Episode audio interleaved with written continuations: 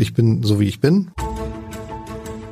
Das Scholz-Update, der Kanzler-Podcast der Funke Mediengruppe. Hm?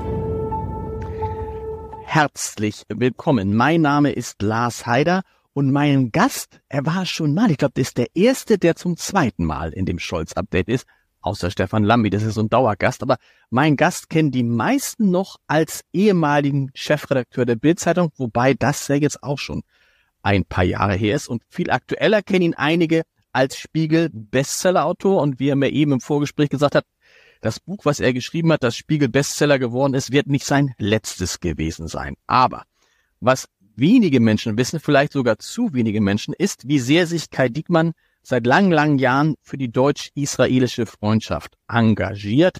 Er ist Vorsitzender des Freundeskreises Yad Vashem und war sehr, sehr, sehr, sehr oft in Israel. Wie oft, weiß er wahrscheinlich selber nicht. Sprechen wir aber gleich drüber. Und ich kann mir keinen besseren Gesprächspartner vorstellen, lieber Kai, als dich, um mal nicht nur über den Angriff der Hamas auf Israel zu sprechen, sondern vor allem auf die Reaktion in Deutschland danach, die ich zum Teil seltsam fand, und auf die Rolle, die die Bundesregierung da spielen kann, spielen sollte. Und vielleicht natürlich in diesen Tagen muss man noch einmal kurz über den Zustand der Ampelkoalition sprechen. Äh, herzlich willkommen, toll, dass das geklappt hat. Vielen Dank. Weißt du, wie oft du schon in Israel warst? Tatsächlich ähm, weiß ich das nicht. Ähm, zuletzt natürlich in diesem Jahr zu Yom HaShoah. Yom HaShoah ist das jüdische Erinnerung, äh, Erinnern an den äh, Holocaust. Das war im April. Ich hatte jetzt eigentlich meine nächste Reise geplant für den Januar. Da ging es darum, ähm, in äh, äh, Jerusalem, in Yad Vashem, ein neues Zentrum einzuweihen, ein Zentrum der Erinnerungen, äh, zu dem, zu dessen Bau aus Deutschland oder aus deutschsprachigen Ländern auch sehr viel beigetragen worden ist. Ähm, das ist jetzt gerade alles abgesagt worden. Mhm. Wo kommt diese enge Bindung zu Israel her? Ähm, das hat tatsächlich was mit meiner Schulzeit äh, zu tun. Also ich hatte den ein oder anderen Lehrer, der mir immer versucht hat, äh, die These von der Kollektivschuld der Deutschen nach dem Holocaust äh, zu verkaufen. Und die Konsequenz für viele linke Lehrer ist damals gewesen, ähm, äh, sich anschließend, also mit von der Kollektivschuld der Deutschen zu sprechen und sich anschließend dann äh, mit Palästinensertüchern auf die Straße äh, für die äh, PLO zu begeben. Das habe ich immer nicht verstanden.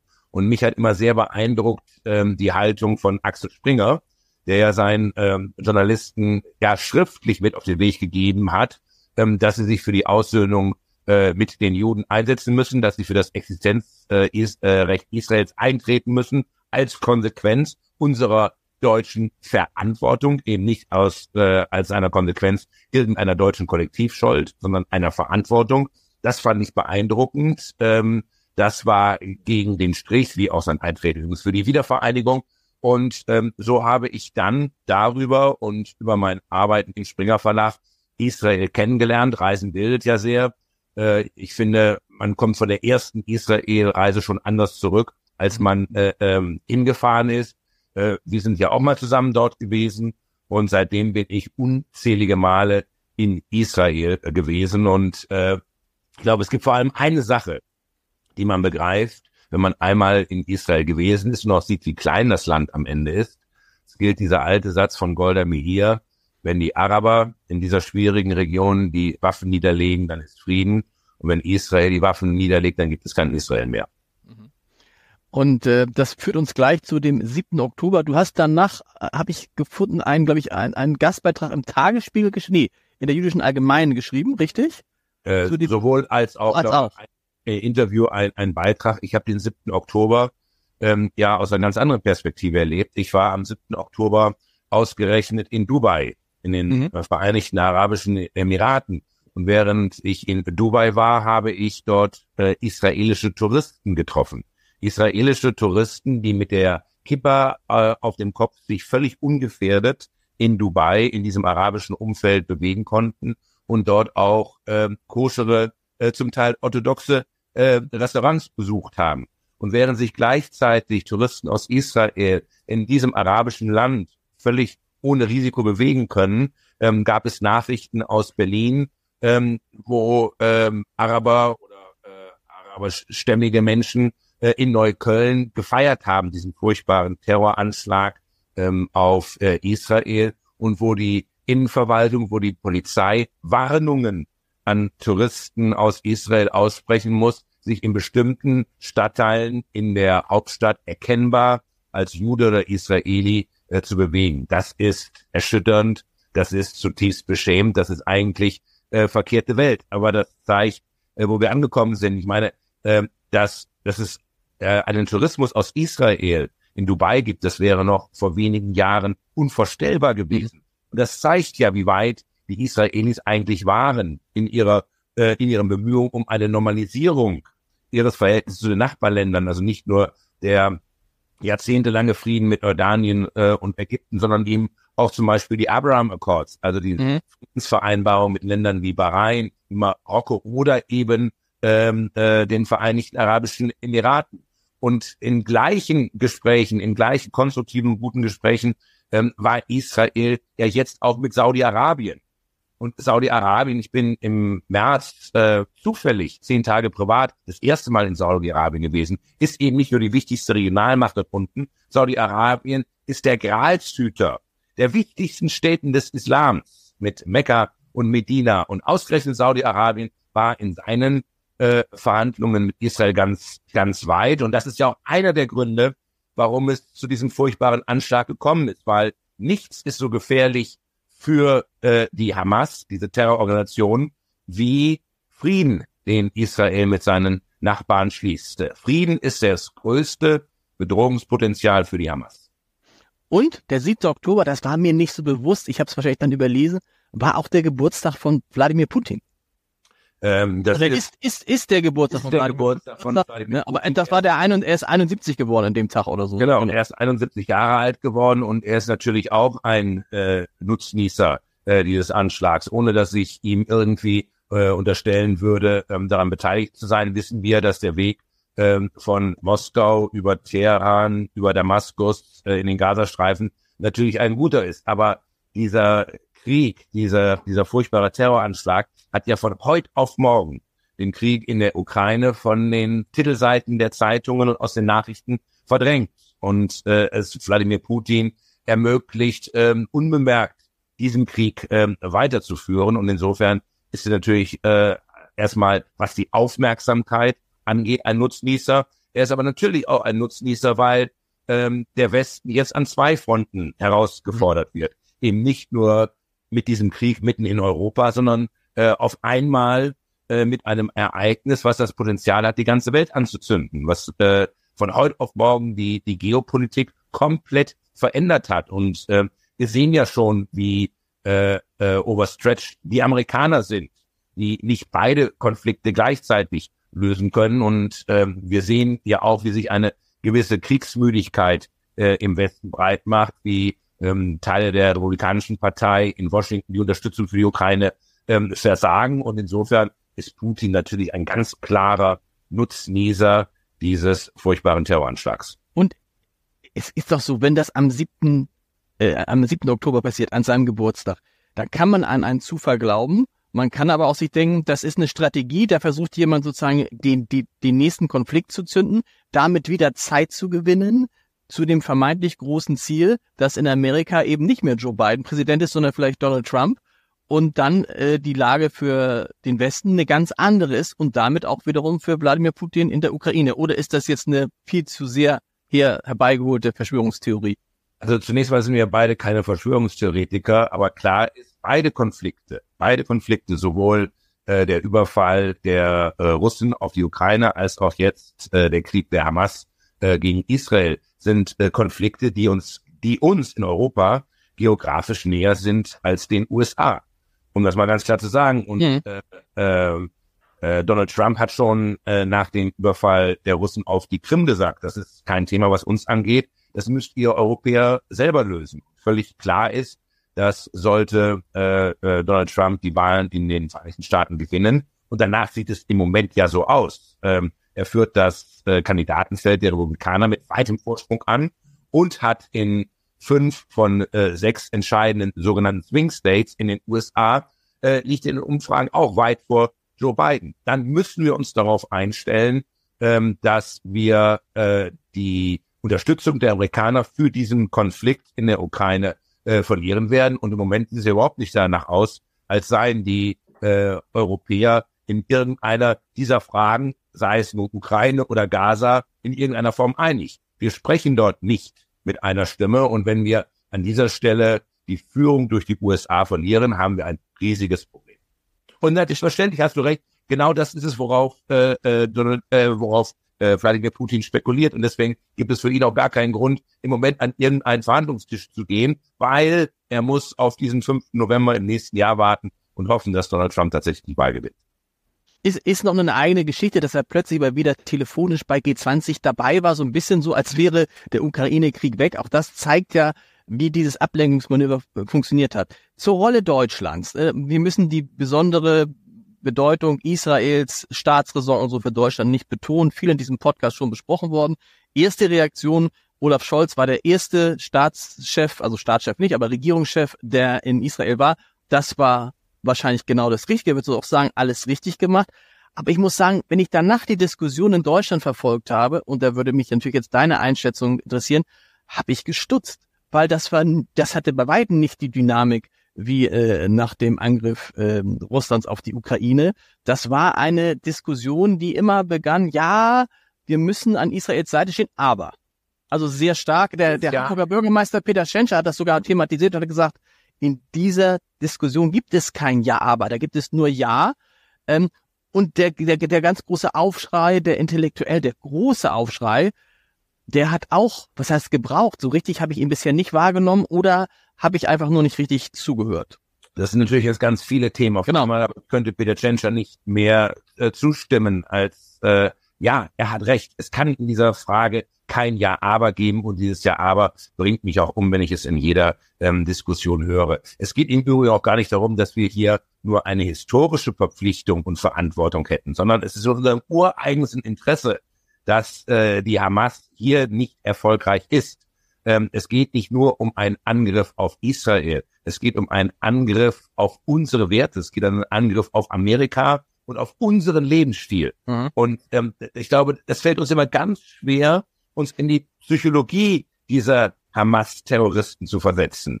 Ähm, das ist keine politische Gruppierung, der geht es nicht um territoriale Ansprüche, sondern das sind religiöse Fanatiker, religiöse Fanatiker, die diesen Anschlag ausgeführt haben auf Israel, nicht obwohl sie gewusst haben, dass Israel zurückschlägt, sondern weil sie es gewusst haben und weil sie jetzt äh, natürlich genau die Bilder produziert werden, die die Hamas braucht, um den Krieg in den Köpfen zu gewinnen, den Krieg in den Köpfen von Muslimen weltweit.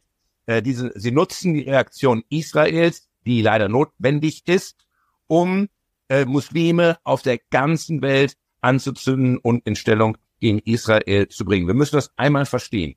Die Hamas möchte Israel vernichten. Es gibt kein politisches Verhandlungsziel.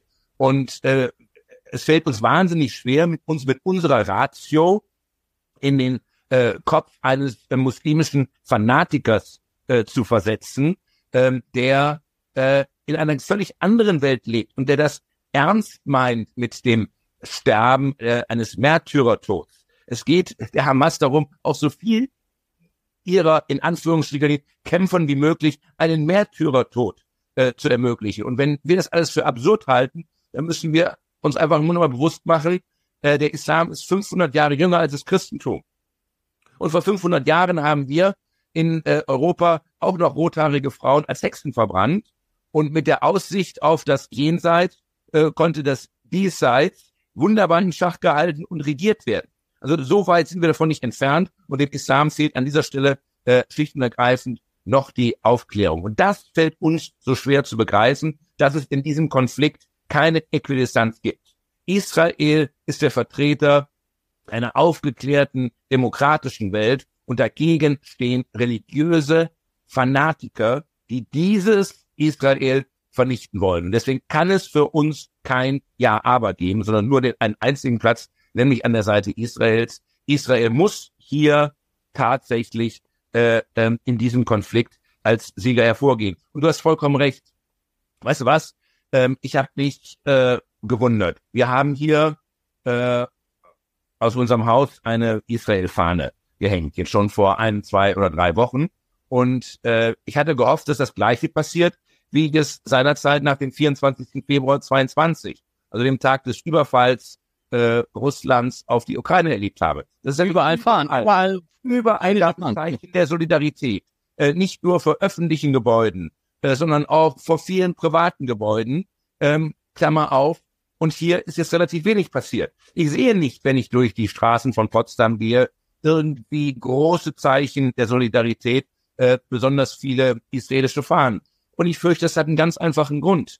Es war relativ risikolos, Solidarität mit der Ukraine zu zeigen, weil es eben keine marodierenden Russen gibt, die im Zweifelsfall hier durch die Straßen ziehen und dir die Fenster anschmeißen. Und ich glaube, dass schlicht und ergreifend ganz viele Menschen Angst haben, Angst haben, sich zu Israel zu bekennen, weil wir auch erleben, dass wir auch hier auf unseren Straßen ein äh, Problem mit äh, importiertem Antisemitismus haben. Und genauso wie ich es richtig fand, dass der Bundeskanzler sehr schnell nach Israel gereist ist und dort seine Solidarität gezeigt hat, für genauso habe ich es falsch gehalten, dass sich dann ausgerechnet Deutschland in mhm. dieser so wichtigen UN-Sitzung enthalten hat und Israel die äh, äh, Unterstützung versagt hat. Das finde ich beschämend, das finde ich falsch. Ähm, ich komme gerade aus Österreich.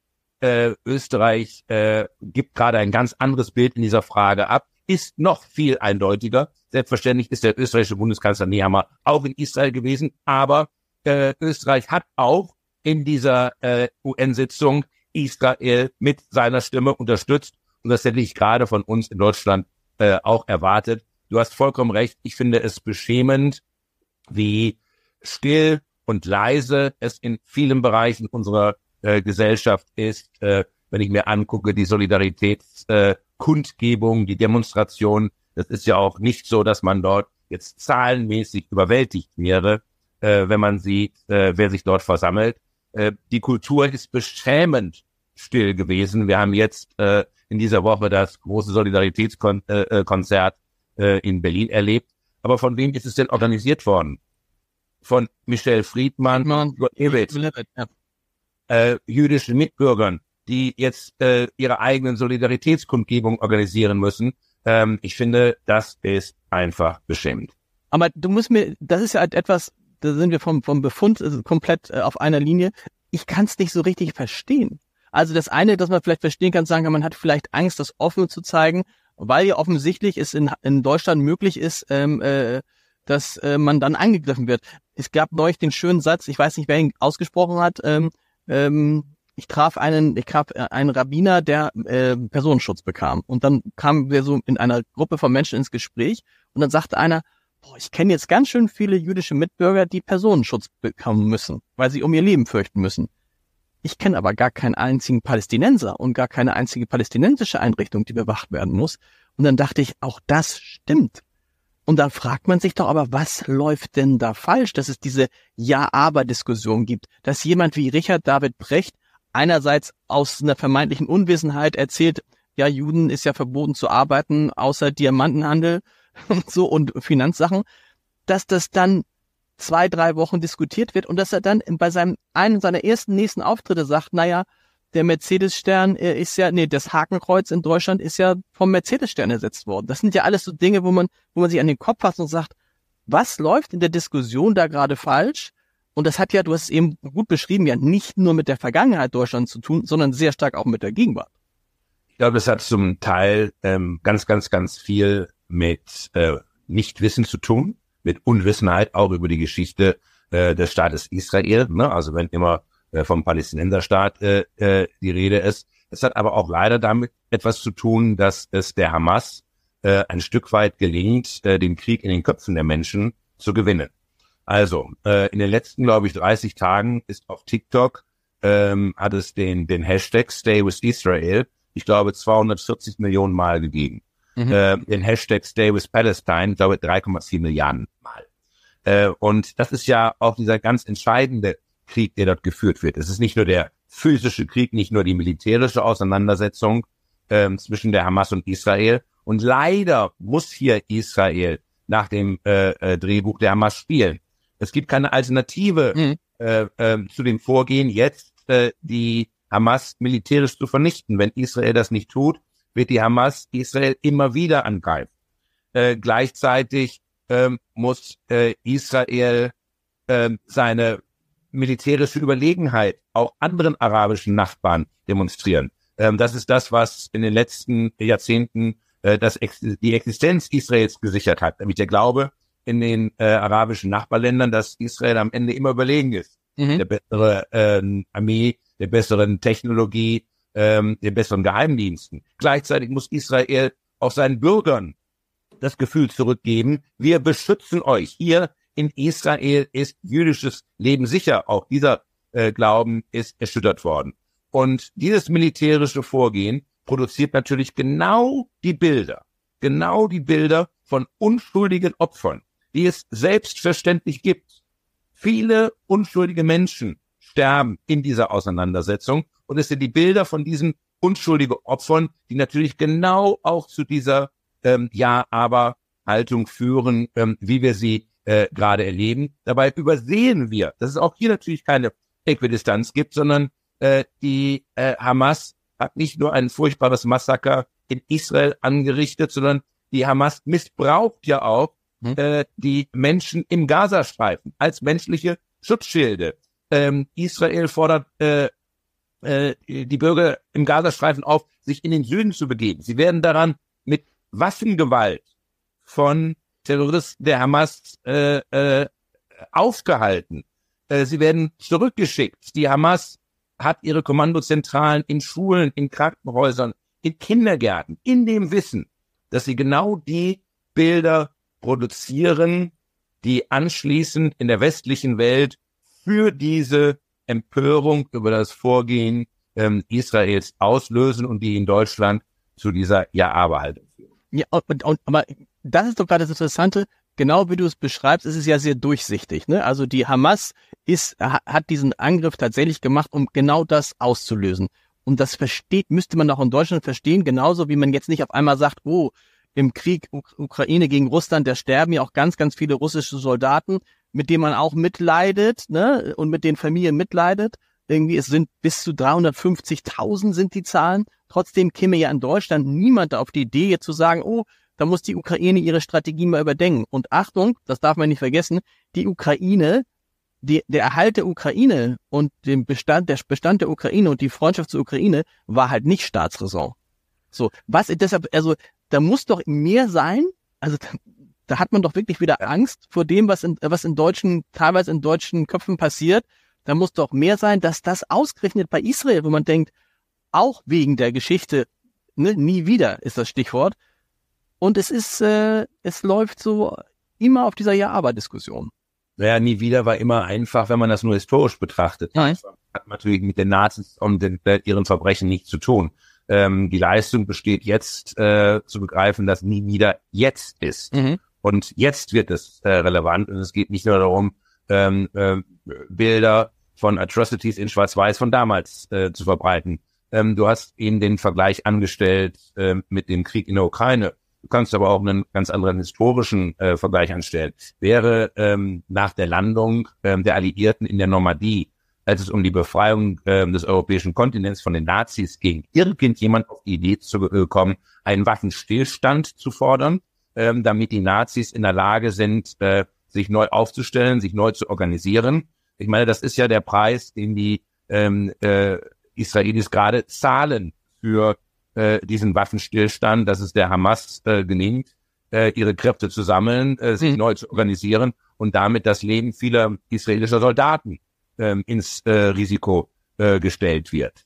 Ähm, es ist ja eine Haltung im Übrigen, die ja nicht nur sich in Deutschland breit macht, sondern die es auch in anderen europäischen Ländern gibt. Also äh, guck dir äh, den französischen Präsidenten an, guck dir äh, an, was wir aus Spanien hören. Das sind alles Sachen, ähm, die die mich ein bisschen äh, verzweifeln lassen. Und dann gibt es wiederum Länder, die wir gerne kritisieren, die als Störenfriede in Europa gelten, äh, namentlich äh, das Ungarn von Viktor Orban. Äh, ich bin dort vor zwei Wochen gewesen und ähm, das Straßenbild ist dort ein ganz anderes. Mhm.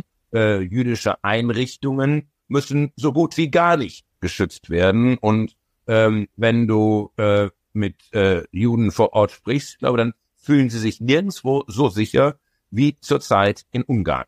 Ähm, bei uns ist dort ganz viel falsch gelaufen, sowohl in unserer Erziehung als auch natürlich im Umgang äh, mit einem äh, gewissen importierten Antisemitismus.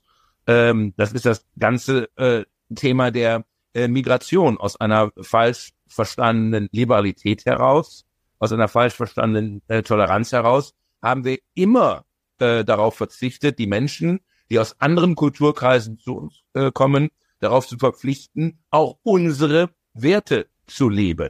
Mhm. Es gab das äh, Assimilation war ja eine Art Schimpfwort. Und ähm, das Ergebnis, das sehen wir dann heute tatsächlich. Ja, und das Ergebnis, das, das Ergebnis sehen wir heute. Und das ist ja interessant, dass dann die Debatte über den Krieg in Israel bei uns reduziert wird oder umgedreht wird zu einer Migrationsdebatte und man dann plötzlich darüber spricht, was, was läuft hier mit den Flüchtlingen falsch und dann aus dem Blick verliert, dass es eigentlich um Israel geht und nicht um die Probleme, die wir hier haben. Ähm, richtig, nur wir müssen uns damit auseinandersetzen, dass es äh, tatsächlich der Hamas gelungen ist, diesen, äh, diesen Konflikt, der unten ausgetragen wird, auch auf unsere Straßen zu tragen. Genau. Deswegen müssen wir uns ähm, äh, natürlich damit auseinandersetzen. Und wie schwierig das ist, das siehst du ja ähm, daran, denk mal äh, zurück an die, an die ersten Tage äh, äh, nach dem Anschlag, äh, als es auf einmal äh, die Geschichte gab von dem angeblichen israelischen äh, Angriff auf ein Krankenhaus in Gaza mit unglaublich vielen Toten. Äh, dieses Narrativ von der Hamas in die Welt gesetzt ist äh, auch von seriösesten Medien, der Washington Post und der New York Times, aufgegriffen und verbreitet worden. Und als sich dann herausstellte, es war nicht so, war es nicht mehr möglich, äh, dieses Narrativ einzufangen, sondern ähm, es ist bis heute in den, Exis äh, in den Köpfen äh, vieler äh, muslimstämmiger Menschen nach wie vor vorhanden. Dazu kommt natürlich noch ein, ein fataler, äh, eine, eine, eine fatale Wirkung von sozialen Medien. Mhm. Soziale Medien, äh, die nach bestimmten Algorithmen und insbesondere TikTok funktionieren, äh, die bestimmte Haltungen, bestimmte Hashtags geradezu belohnen. Und so gibt es heute auch ganz viele eigentlich unbedeutende Influencer, hier in Deutschland, die feststellen, dass wenn sie ihre üblichen TikToks, in denen es um den Friseursalon oder sonst irgendwas geht, äh, mit dem Hashtag Free Palestine und Stay with Palestine äh, versehen, dass sie auf einmal eine ganz andere Reichweite und eine ganz andere Sichtbarkeit bekommen. Und ähm, das ist äh, leider auch wahr, dass eine so simple oder eine, eine Technologie hier als ein dramatischer äh, Verstärker funktioniert. Ich würde dir gerne eine Frage stellen, die bezieht sich dann über Israel hinaus auf die Gesamtsituation. Ich bin, bin jetzt gespannt, ob dir diese Frage schon ganz oft gestellt wurde oder noch nie. Was, was hätte, was würde Helmut Kohl tun in der Situation, in der Deutschland jetzt ist? Ähm, das kann ähm, keiner wissen. Und Aber wenn es einer, wenn es einer konstruieren kann, dann, du musst mal wissen, ihr seid sehr befreundet gewesen, du hast ihn sehr lange begleitet, er war dein Trauzeuge, du warst sein Trauzeuge. Also äh, das ist ja, das ist ja schon interessant, weil jetzt auch die Diskussion um, um die Rolle Olaf Scholz als Bundeskanzler kommt. Ich habe gestern oder habe jetzt die Tage gelesen in der FAZ oder wo war das? Das ist der schlechteste Bundeskanzler, den wir haben. Der wird als der schlechteste, als der unbeliebteste Bundeskanzler in die Geschichte eingehen, wo ich auch immer vorsichtig wäre. Ne? Und als ich ihn dann bei der Regierungserklärung sah und dieses Lachen kam, äh, wirklich ja wirklich böse ausgelacht wurde, musste ich an ähnliche Szenen denken, die auch Helmut Kohl ertragen musste, wo er ausgelacht wurde. Wenn man aber jetzt in der, in der Rückschau guckt, stellt man fest, uh, das war tatsächlich einer der großen Bundeskanzler, auch wenn er damals für einige die Birne war und die Leute ihn nicht ernst genommen haben. Und ich würde sogar heute behaupten, er wird in die Geschichte eingehen als ein viel, viel größerer Bundeskanzler als Angela Merkel. So, ähm, du, du guckst kritisch, ich, also glaube ich. Oder was, was für dich? Sondern und wundere mich, dass du das jetzt äh, äh, mit Angela Merkel vergleichst, weil wir sind Journalisten. Ja. Ne? Und es sagt ja schon das Wort, Azur. Wir arbeiten für den Tag und äh, wir haben halt nicht die Gnade des zeitlichen Abstandes, um einen Sachverhalt, um einen Menschen, um einen Politiker beurteilen zu können, ähm, wie das äh, beispielsweise äh, Historiker können. Äh, du kennst die schöne ähm, äh, Definition äh, von Henry Kissinger, was ein Staatsmann ausmacht. Mhm. Ne? Ein Staatsmann führt äh, sein Volk dorthin, wo es noch nie gewesen ist. Ne? Beispiel ähm, Willy Brandt ähm, mit äh, äh, äh, der Entspannungspolitik, der neuen Ostpolitik. Beispiel Helmut Kohl äh, mit dem Euro, der europäischen Einigung, wahrscheinlich noch viel mehr als die Wiedervereinigung, die einem tiefen Wunsch ähm, entsprach. Und äh, das unterscheidet den Staatsmann von dem Amtsinhaber, der sozusagen die Geschäfte äh, nur verwaltet. Das, was Olaf Scholz gerade erlebt, und da hast du vollkommen recht, hat äh, Helmut Kohl über Jahre natürlich erlebt. Also äh, die, ich glaube, die, die Zahl der Titel Stern, Spiegel, Zeit, äh, die das Ende der Ära Kohl verkündet haben, ähm, äh, die sind äh, unendlich viele äh, mhm. Titel. Und ich finde, es ist tatsächlich auch immer etwas früh aus der Tagespolitik heraus zu beurteilen, ähm, wie denn was gewirkt hat. Und ich kann das äh, immer nur sagen, ähm, ich habe schon ein paar Mal schon erwähnt, wo habe ich mich als Bildchefredakteur schuldig gemacht. Das war die Agenda 2010 von Gerhard Schröder, mhm. äh, die wir damals aus heutiger Sicht schlicht und ergreifend nicht verstanden haben und die wir äh, mit unseren Schlagzeilen bekämpft haben bis zum geht nicht mehr. Ne? Also eine der absurdesten Schlagzeilen war im Zusammenhang mit der Agenda 2010, jetzt gehen sie auch noch an die Sparschweine unserer Kinder ran. Mhm. Äh, äh, die Agenda 2010 ist mit Sicherheit für viele Mitbürger schwierig gewesen und hat äh, auch Opfer verlangt. Aber wir müssen heute anerkennen, mit dem zeitlichen Abstand, dass sie uns eine Phase des wirtschaftlichen Aufschwungs beschert hat von insgesamt 15 Jahren, äh, wie wir es seit dem Wirtschaftswunder der 50er und 60er Jahre nicht mehr erlebt haben.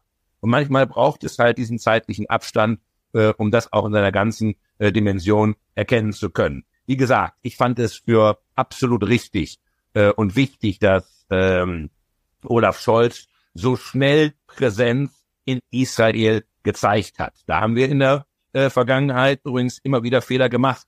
Äh, mhm. Ganz anderes Thema nach dem berühmten Putsch äh, in der Türkei, an der viele ja glaubten, äh, 2016, der sei nur inszeniert und der eine oder andere vielleicht sogar sich heimlich gewünscht hat, naja, wäre ganz gut, ähm, äh, wenn der Erdogan dann nicht mitkommt, äh, waren es natürlich auch die europäischen Führer, die ersten keine Präsenz gezeigt haben, äh, obwohl wir heute wissen, dass es natürlich äh, Erdogan damals äh, äh, nach dem Leben getrachtet wurde und er äh, diesen Putsch nur wirklich knapp überlebt hat. Das war ein Fehler.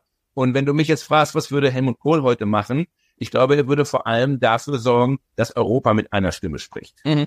Äh, dass uns das nicht gelingt. Weder in Sachen Ukraine, Russland, wobei das ja nun wirklich auch ein Angriff auf unsere Werte ist. Ne? Es geht äh, darum, dass es kein demokratisches Land an der Grenze äh, ähm, zu Russland geben darf, weil ein erfolgreiches demokratisches Land wäre ja auch ein, möglicherweise eine Gefahr für das äh, Regime Putin, äh, dass wir nicht in der Lage sind, hier mit einer Stimme zu sprechen, ganz egal, ob es um militärische Unterstützung geht, ob es um äh, äh, politische Sanktionen geht. Und das Gleiche jetzt auch für Israel gilt. Ähm, ich glaube, ähm, das ist eigentlich die aller schlimmste Konsequenz jetzt aus europäischer Sicht, dass wir vorführen, ähm, wie hilflos, wie machtlos äh, dieser Kontinent, vor allem diese EU, ohne die politische Führung durch die Vereinigten Staaten. Und da hilft es ja natürlich wenig, wenn dann Deutschland sich mit der mit dem Bundesverfassungsgerichtsurteil über die Haushaltspolitik noch eine eigene Krise äh, dazu einfängt, ne?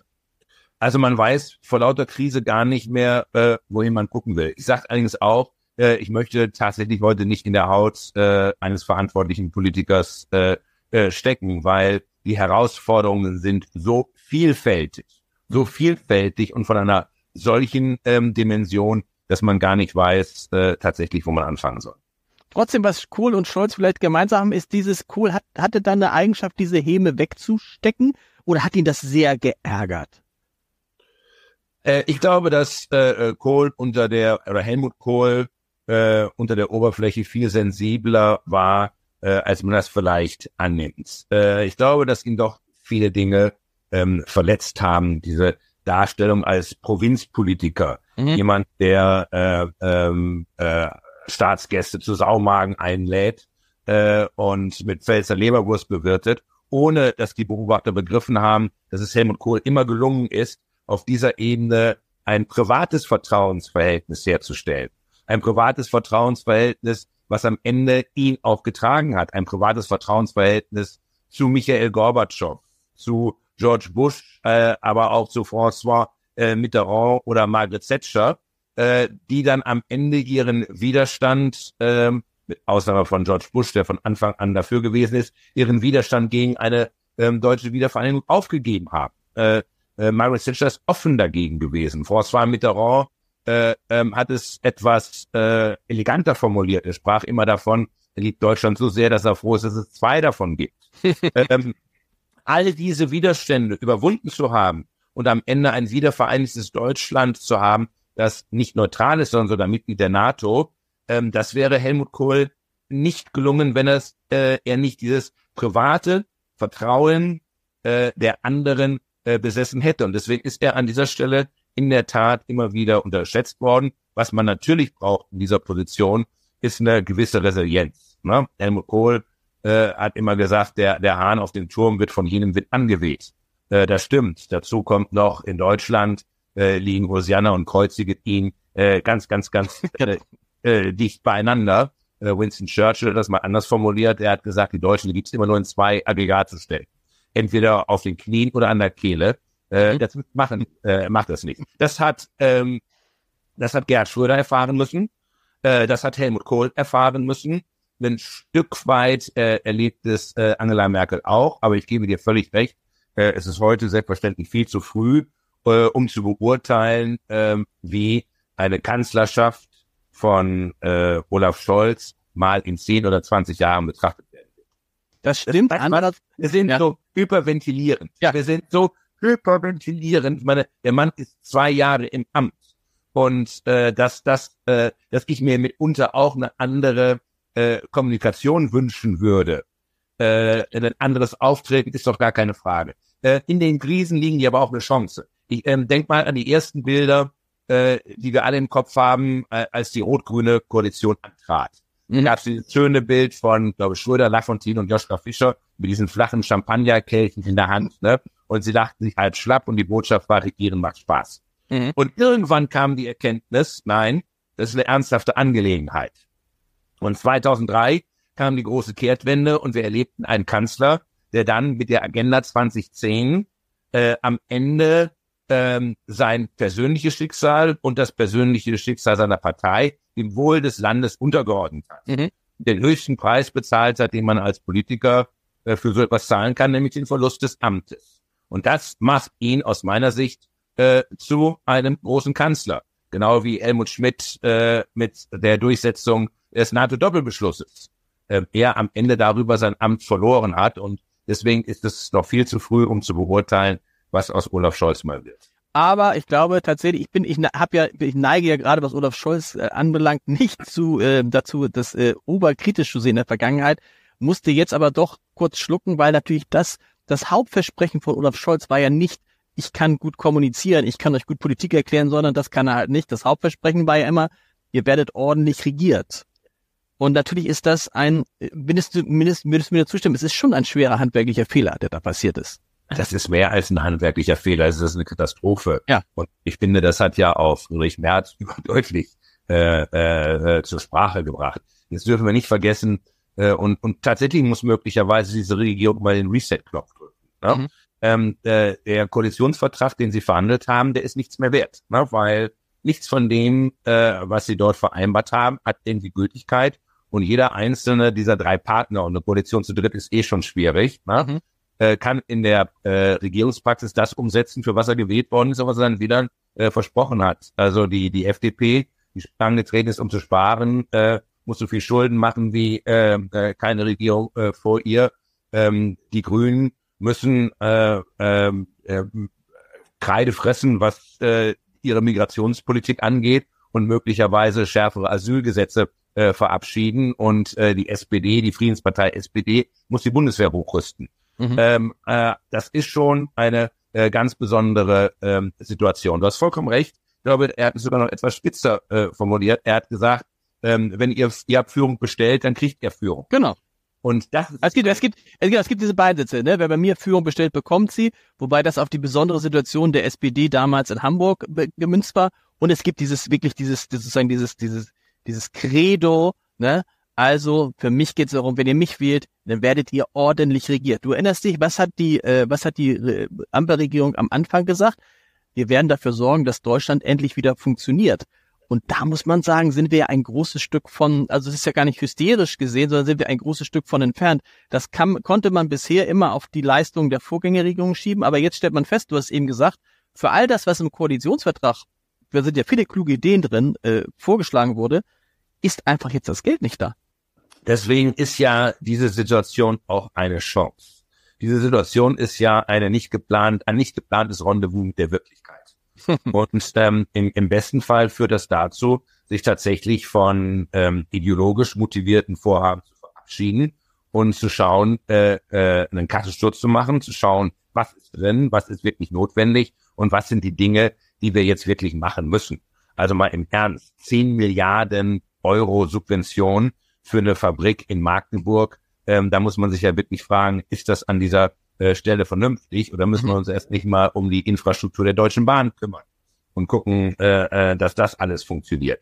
Ähm, das sind die Dinge, die jetzt getan werden müssen und äh, wenn Olaf Scholz klug ist, dann nutzt er jetzt den äußeren Zwang, um seine Partner in dieser Koalition zur Vernunft zu bringen.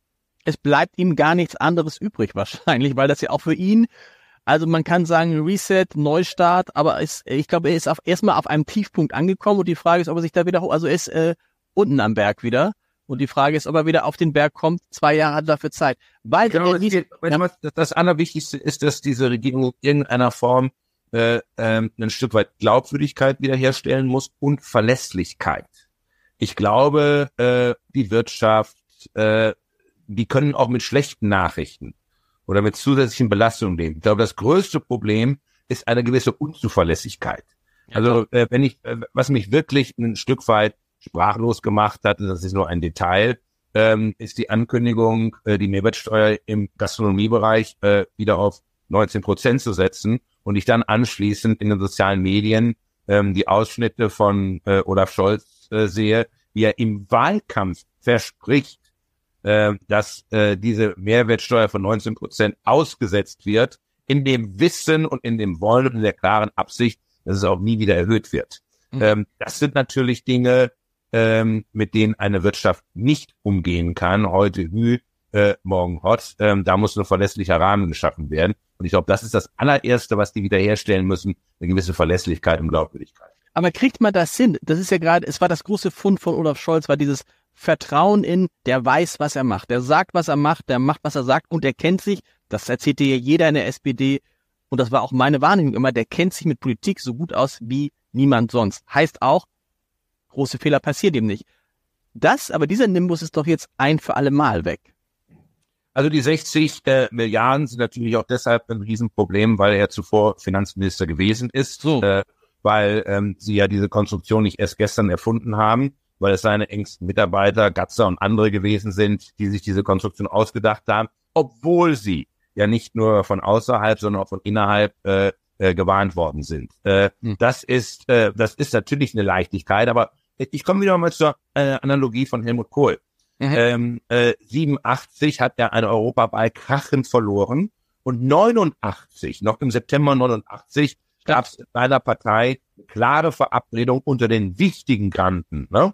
Also von Kurt Biedenkopf bis Norbert Blüm, von Geister bis Süßmuth, den Helmut Kohl, den müssen wir jetzt ersetzen. Der mhm. kann es nicht. Und dann kam es alles äh, ganz anders. Was wir immer wieder erleben, ist, dass es äh, singuläre Ereignisse gibt, die äh, eine Situation auf einmal komplett, komplett verändern. So wie der Gaza-Krieg äh, die äh, komplette Geopolitik durcheinander geworfen hat, äh, hat natürlich diese Entscheidung des Bundesverfassungsgerichtes auch die politischen Verhältnisse in Deutschland einmal komplett durcheinander. Aber das heißt, das heißt aber, aber Olaf Scholz auch eine Chance.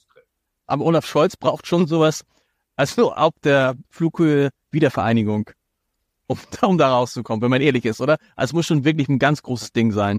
Also, äh, das ist ja etwas äh, anderes gewesen, ähm, äh, Lars. Äh, Helmut Kohl ist ja nicht äh, ne, der Fall der Mauer, zu dem Zeitpunkt geschenkt worden. Zunächst einmal war es eine Herausforderung. Na klar. Du musstest richtig damit umgehen, vernünftig umgehen mit einer Situation, in der äh, die DDR zu zigtausenden von ihren Menschen verlassen worden ist, in der es zu Massendemonstrationen kam, da kam es ja auf jedes Wort an, was ein äh, West, damals westdeutscher Kanzler äh, formuliert hat. Zunächst einmal ist Helmut Kohl mit einer großen Krise konfrontiert worden. Eine große Krise, die auch völlig anders hätte ausgehen können. Denkt mhm. an den Platz des himmlischen Friedens und denkt dran, dass es damals in KGB auch nach dem Fall der Mauer ja viele Kräfte gab, die versucht haben, äh, Gorbatschow zu veranlassen, äh, äh, den Fall der Mauer blutig aufzuhalten. Insofern ist äh, Helmut Kohl zunächst auch mit einer ganz großen Krise konfrontiert worden. Und genau das erfährt äh, Olaf Scholz jetzt auch, eben die Konfrontation mit einer großen Krise. Nochmal, als die den äh, Koalitionsvertrag verabschiedet haben, da gab es noch keinen Überfall auf die Ukraine. Mhm. Da gab kein Gaza. Ähm, äh, das Dramatische an der Situation ist, dass es ja trotzdem eine Reihe von Herausforderungen bleiben. Obwohl jetzt der Alltag bewältigt werden muss, gibt es eine Reihe von Herausforderungen, Mega-Herausforderungen, äh, äh, äh, die bleiben ungelöst. Und das große Thema äh, ist die äh, ist die Klimafrage, ja, ist die Erderwärmung, die ein Stück weit dramatisch in den Hintergrund. Kai, es ist wie immer, man geht in ein Gespräch mit dir rein und kommt klüger wieder raus. Vielen Dank dafür. Nächste Woche, ich sag nicht, wer es ist, aber einer derjenigen, der das Bündnis oder nee, ein Nee derjenigen, das Bündnis Sarah Wagenknecht im, im nächsten Jahr weit nach vorne bringen will, ist in diesem Scholz-Update äh, zu Gast. Und heute Abend gehe ich jetzt mit Sarah Wagenknecht essen. Mal sehen, vielleicht kann ich sie auch überzeugen. Ja, cool, doch, ganz herzlich. Das mache ich gerne. Vielen Dank. Vielen Dank, lieber Lars.